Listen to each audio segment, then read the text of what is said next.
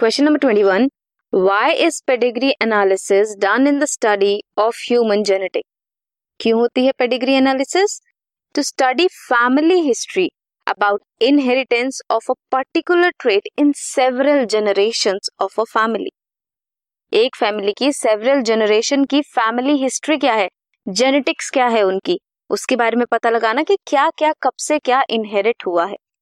Pedigree analysis trace करती है inheritance of specific trait abnormality और disease in human second is state conclusion that can be drawn from it pedigree analysis से क्या conclusion draw हो सकता है?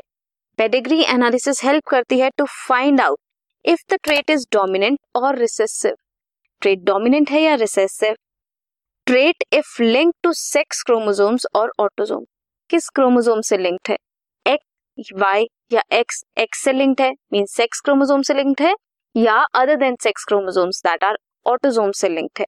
Example is haemophilia sex linked recessive disease है and X linked recessive trait show करती है transmission from carrier female to male progeny pattern of inheritance जो है मेंडेलियन डिसऑर्डर का, वो भी ट्रेस किया जा सकता है by pedigree analysis like haemophilia cystic fibrosis sickle cell anaemia colour blindness, phenylketonuria, myotonic dystrophy, ये सब पता लगा, लगाया जा सकता है।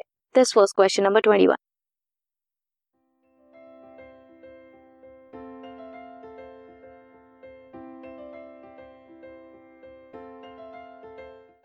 this podcast is brought you by Hubhopper Shiksha Abhiyan अगर आपको ये पॉडकास्ट पसंद आया तो प्लीज़ लाइक शेयर और सब्सक्राइब करें और वीडियो क्लासेस के लिए शिक्षा अभियान के यूट्यूब चैनल पर जाएँ।